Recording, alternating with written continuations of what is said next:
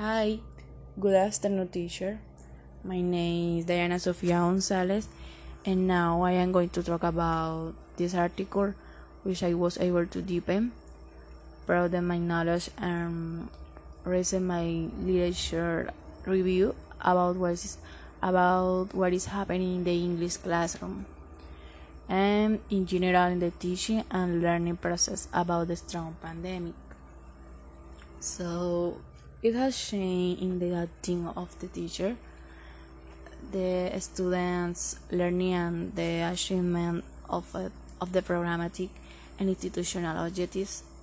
So is it's not the same as the teacher in the classroom giving his face-to-face classes using using his materials and didactic research than giving the thought about a device.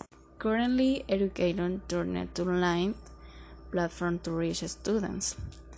They have further developed their skills to use the technology and design of adequate uh, digital content to teach classes, such as Zoom, Meet, uh, Google Duo, etc and thus continue with classes. Although some students from vulnerable sectors have delayed their learning process because they don't have this resource.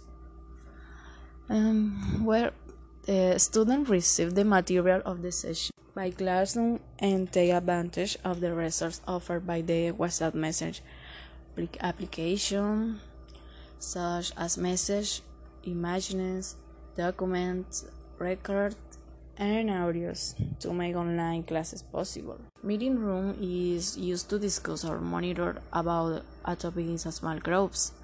Initially, these were optional and were designed to be open discussion about the content of the session where students can ask questions and activity of the session could be discussed and where the COVID-19 pandemic prompted the education to be prepared for online education. Um, according to factors such as training, attitude, um, technical competence, time constraints, uh, pedagogy and methodology are among the main elements of the distance education. Uh, okay, this is my podcast teacher Thank you very much.